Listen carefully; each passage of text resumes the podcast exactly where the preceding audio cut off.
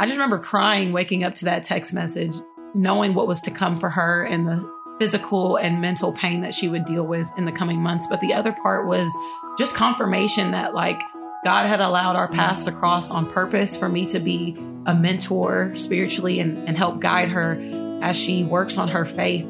Hi, this is Christy from the KLRC Morning Show, and we love sharing stories of people God is using to make a positive difference in our community.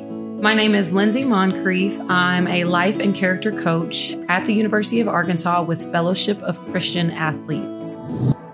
Nija was coming to FCA and meeting with me. And after one particular Bible study, she just felt that she was ready to go all in, ready to put God first for the first time in her life. We talked about her goals spiritually for the upcoming semester. We talked about her softball goals. She was a top 25 player in the country. She was slated to play as a freshman, and she was really excited about that. And then that night, I got a text message that she had torn her ACL in practice that day. And so you can imagine um, a moment where you have just gone all in for the Lord. You're excited about what's to come. You're ready to commit your life to Him uh, 100%.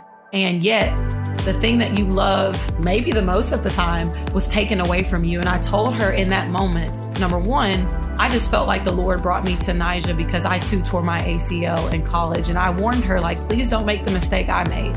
I was way more concerned with getting back on the court than I ever was in growing in my relationship with the Lord. And I believe that the Lord, uh, especially when we commit to this, He will allow us to see that, hey, this isn't going to be easy, but if you stick with me, it will be worth it. And so um, I've seen her grow tremendously as a believer. Um, that was just a really powerful example of what the Lord is doing on campus in the hearts of our student athletes. Thank you, FCA, for making such a positive difference in our community.